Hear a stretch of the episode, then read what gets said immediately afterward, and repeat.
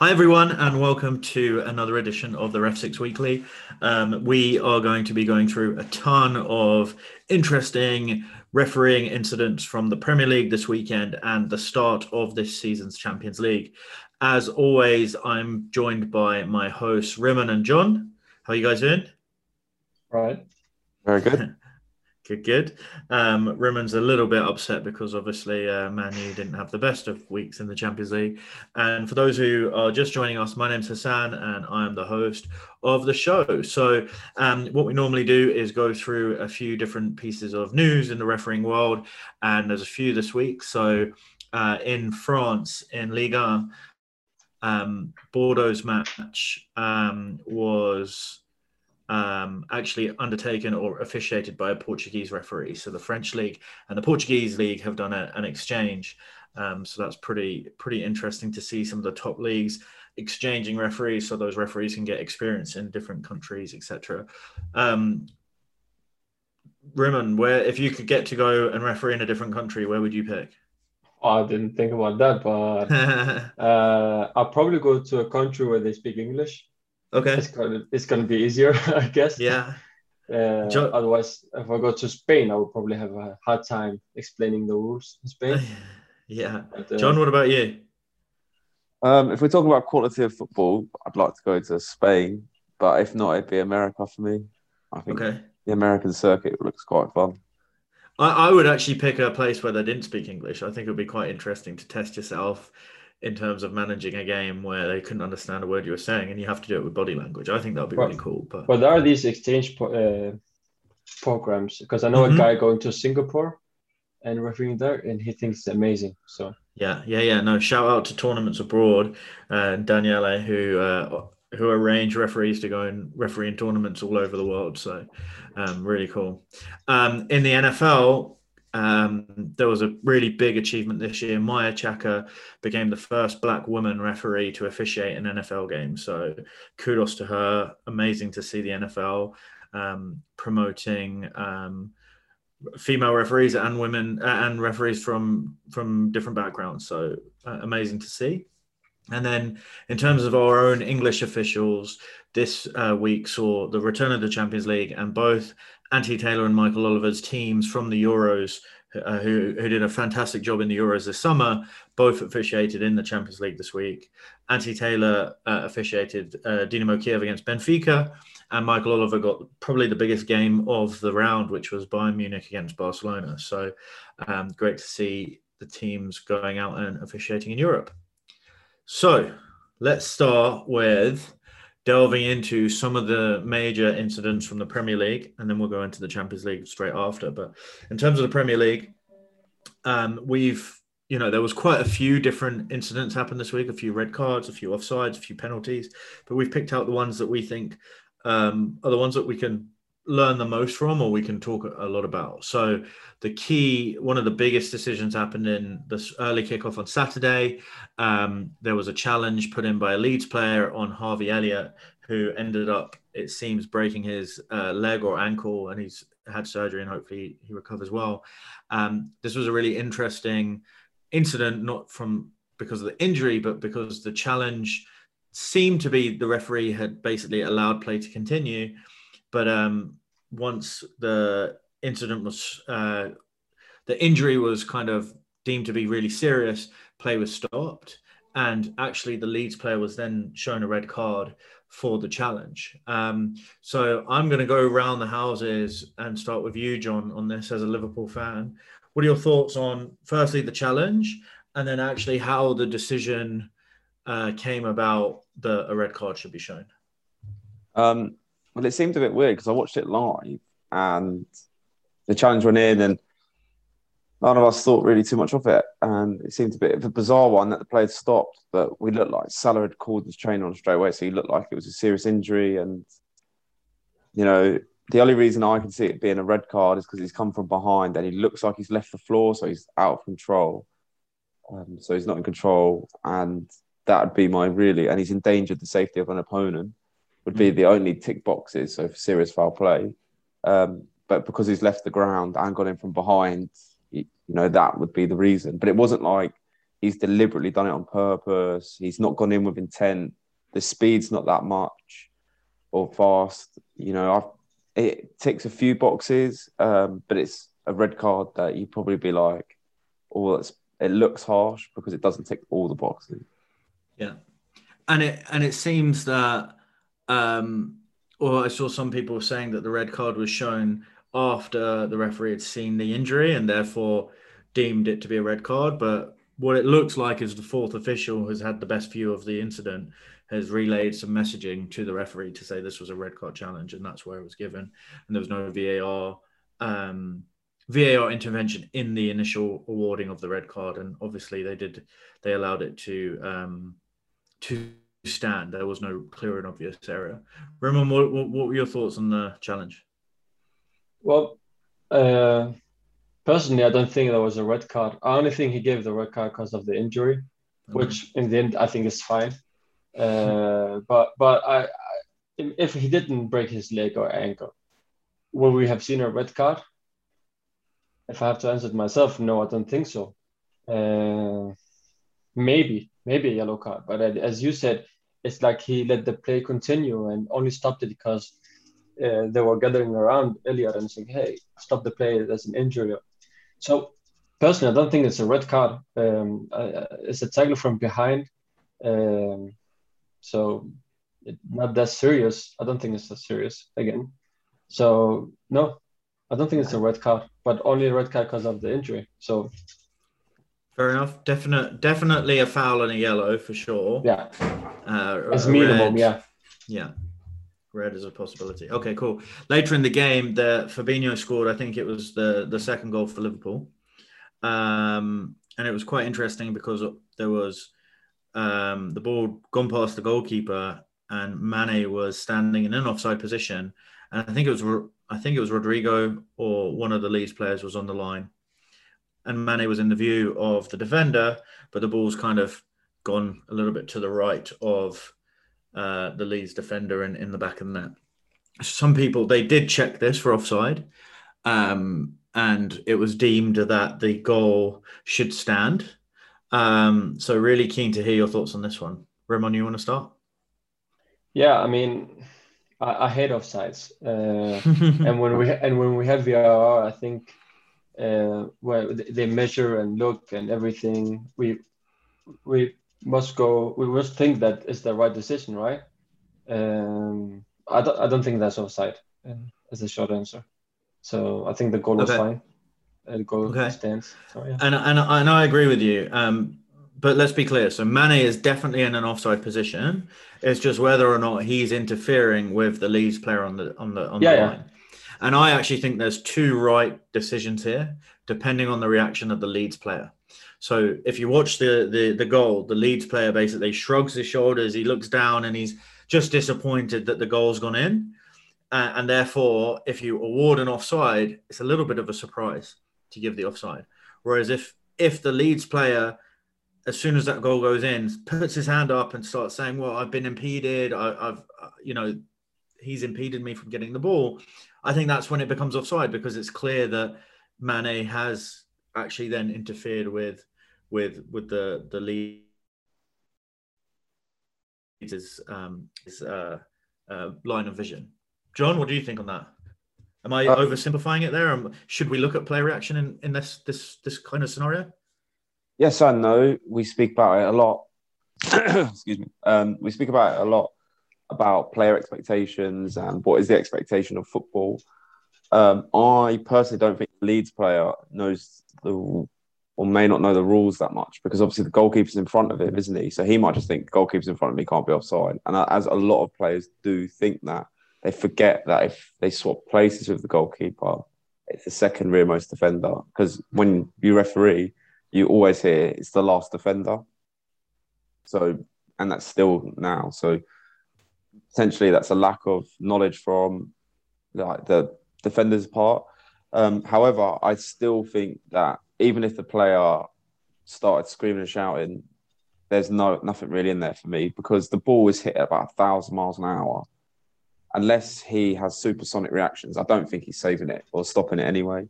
And Mane, I think, does his best to get out of the way.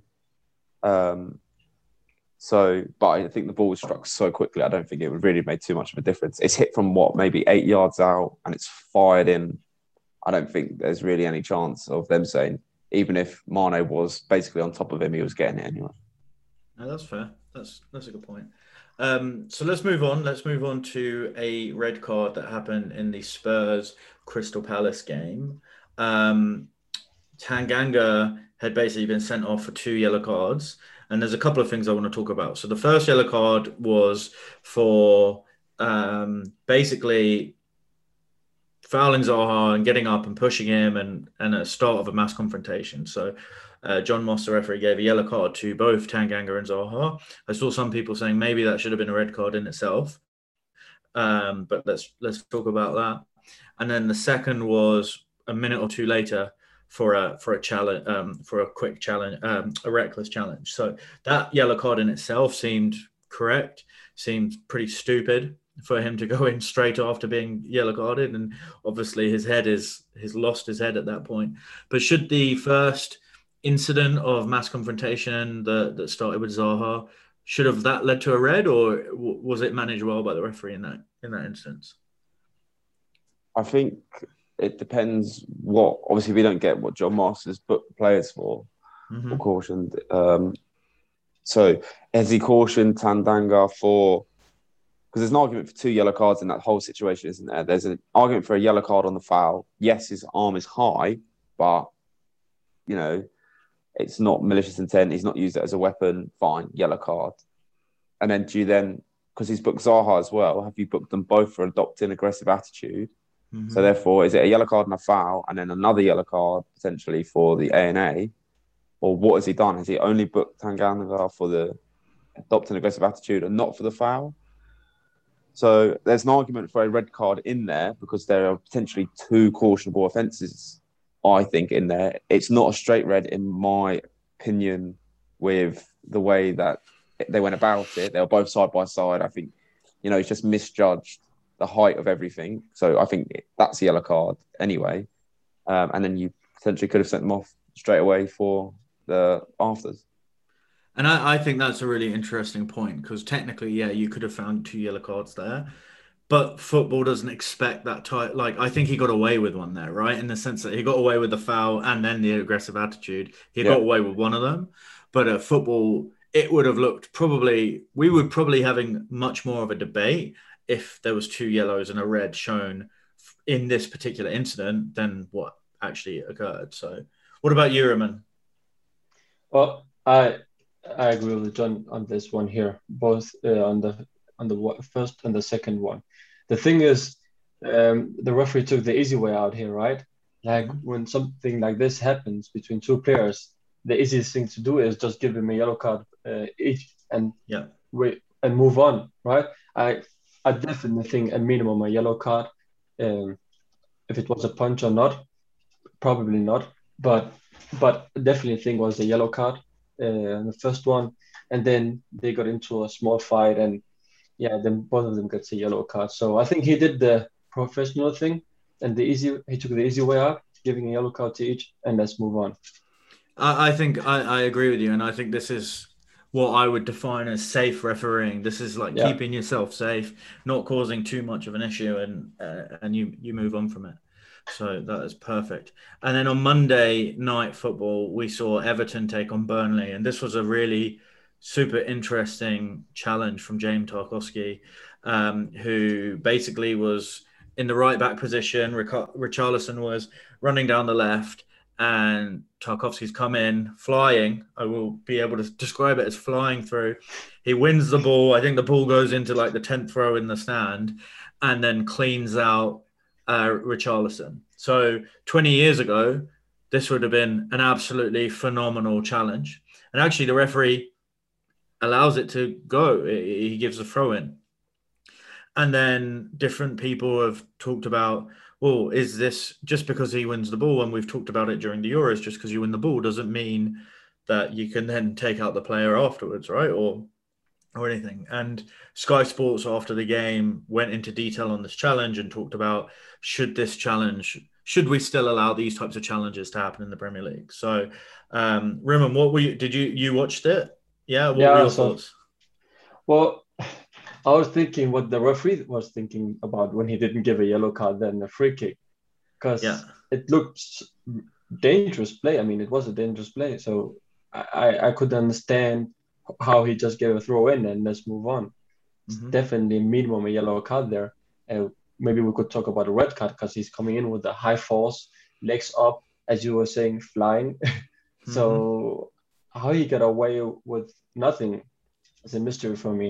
Uh, and yeah, a lot of people have been discussing this, but uh, for me, it's a definitely yellow card and a free kick. So um, I don't know why he didn't do anything about it. So. No, no, that's fair. John?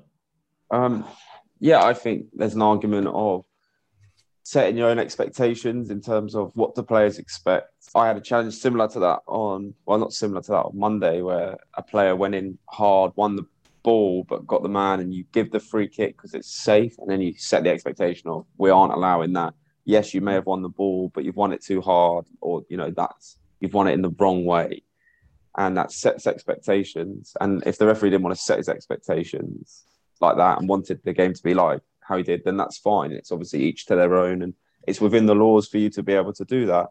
I personally think it's on the border of a red. Um, I'm going to sit on the fence and sit. I don't know which way yet, um, just due to the fact that he's coming quick. You know, his foot isn't grounded, and it looks it looks quite high. Um, so you could argue a red, I think you could give a yellow. But I think the minimum there would probably expectation is a yellow. A lot of people afterwards have said that, that you know they expected a yellow. Last time we had a discussion, uh, another discussion, we had a talk about the three types you, you will uh, argue for why giving a yellow or red card or nothing. I, I don't remember them in English, but one of them was reckless play, right? Um, and I definitely think this one was up there. So if he didn't think that was reckless, I don't know. I don't know what Yeah. it is then. Yeah, no, I, I, I don't think it's a red, but I definitely think it's a, it's a challenge that sh- possibly shouldn't be seen, you know, or shouldn't go unpunished. So I think it's definitely a free kick, even though you win the ball, doesn't matter. And I think it's reckless. I think it's a yellow card. Um, but cool. So yeah, lots of incidents. There was other red cards and penalty awards, but those were the ones that I thought were were interesting of uh, talking about. Um, and there was a few in the Champions League too. So there was Aaron Wan-Bissaka's red card, which was a stonewall red in my opinion. I think even Rimon, who's a uh, avid Man U fan, would agree to that. Um, but the the my interesting from a, at least from a refereeing standpoint uh, game was the Seville Salzburg game. There were four penalties, um, three to Seville, one to Salzburg. No, the other way around. Three to Salzburg, one to Seville. Yeah.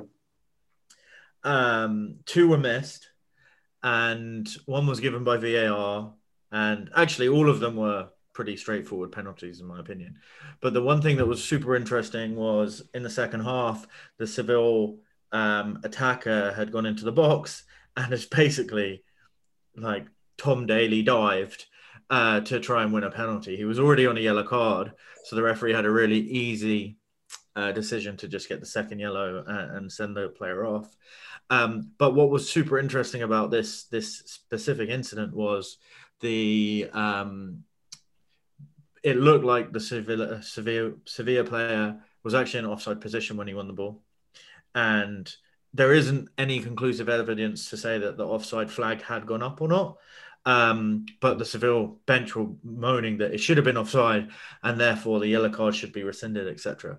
But from my understanding is even if the play continues, um, it's only challenges like DOGSO, etc., where if VAR intervenes and a penalty is awarded and then it's decided it's not, they're the only ones that will be um, rescinded. It's it's not if it's a reckless challenge or a challenge of simulation, etc. But that was super interesting. Um, but I want to kind of pull out one of the big points from the week, and it was a negative one in terms of English refereeing, but actually also you could say it's a positive one too. So in the late stages of the Dynamo Kiev Benfica game, Anthony Taylor decides to award a yellow card for a reckless challenge to a Kiev player. And for some reason, he obviously thought he'd already booked the player before, but he gave the player a yellow card and then showed him a red card um, for what he'd deemed to be a second yellow. And obviously, he hadn't been given a second yellow. To my surprise, there wasn't a huge amount of um, gesticulation from the Kiev players. Uh, it, it, was like they didn't even know themselves. Um, but the positive from this was the fact that actually, whoever it was out of his team relayed that message back onto to Anthony Taylor to say, "Hey, Anthony, we might have made a mistake here. Let's try and correct this now before we have to." Um, before something worse happens. So it was a little bit of a negative from the week, but actually, I'd like to brush it over with a positive around teamwork. Do you guys have any kind of things like that from your career that's happened that you've uh, been saved by your assistants or you've um, had to save your assistants yourself? Yeah, happens all the time. Um, I drop drop it all the time, especially in games like we were discussing before the podcast, where the intensity isn't high. So I've had a few games in the last two weeks, which if you watch the vlog, you'll f- find out, um, where the intensity hasn't been that high, and you know you try and you try and match it or better it, and you don't, and then I think you came to one of the games where I almost didn't give a yellow card, and actually the player saved me because he walked up and went, "That's a yellow card, isn't it?" And I went, "Yeah, you know what? Yeah, it is." And you know, it is just a lack of concentration, or you drop your performance for the game, and you know, sometimes you just need that person to come up to you and be like, "That's wrong, isn't it?" And you're like, "Yeah, you know what? You're right." And it happens quite a lot if the game is very dull, I would say, and mm-hmm. very one sided, is when it happens more than most. But I also think that as referees, we can get because of the lack of referees, there's a shortage of referees, at least in England. I think it's happening all over the world. Um, but this season, we're, we're doing way more games than normal, right? Like we could do a Saturday, a Sunday, a Tuesday, Wednesday. And mentally, if you don't have enough time to switch off outside of the games, the, the games all fall into one. They all start yeah. to merge into one, and and and con- keeping focus and concentration levels high um, across those games is difficult. Anything in your past, Roman, from a? Yeah, I mean, there's a few things to consider here because, I mean, if I'm refereeing a Barcelona game, I know probably all the players, right? So I know if I've given a yellow card to uh, yeah, I don't know Aguero, who who else, but um, refereeing grassroots uh, games, um, and a, a, player have done three tackles, I have to remember that player because that's four others yeah. that's also done a lot of tackles. I have to remember all of that, um, and sometimes it can I can get in trouble. Uh, also, the I had a game Sunday where I gave a yellow card to one of the players, but um, like after 15 minutes, I forgot who it was.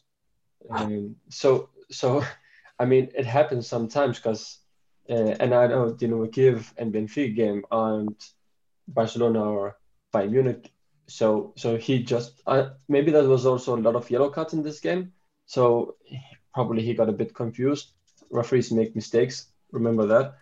Uh, so yeah, it happens. I mean, I think it happens more often than we think we just don't see it on TV.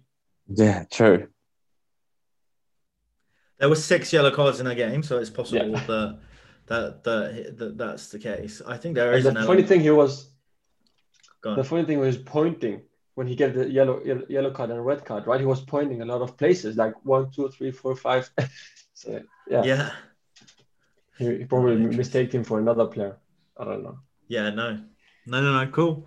Well, that that is our roundup of this week's Premier League and Champions League games. Next week we'll be talking about um, a whole host of other incidents, and if you guys have any incidents that you want to share with us that um, from your games that that you want us to talk about, or any incidents that you're watching, let us know. Um, and we will talk about those and, and give you our takes. But uh, for this week, John Rimon, thank you for your time, and we'll see everyone next week.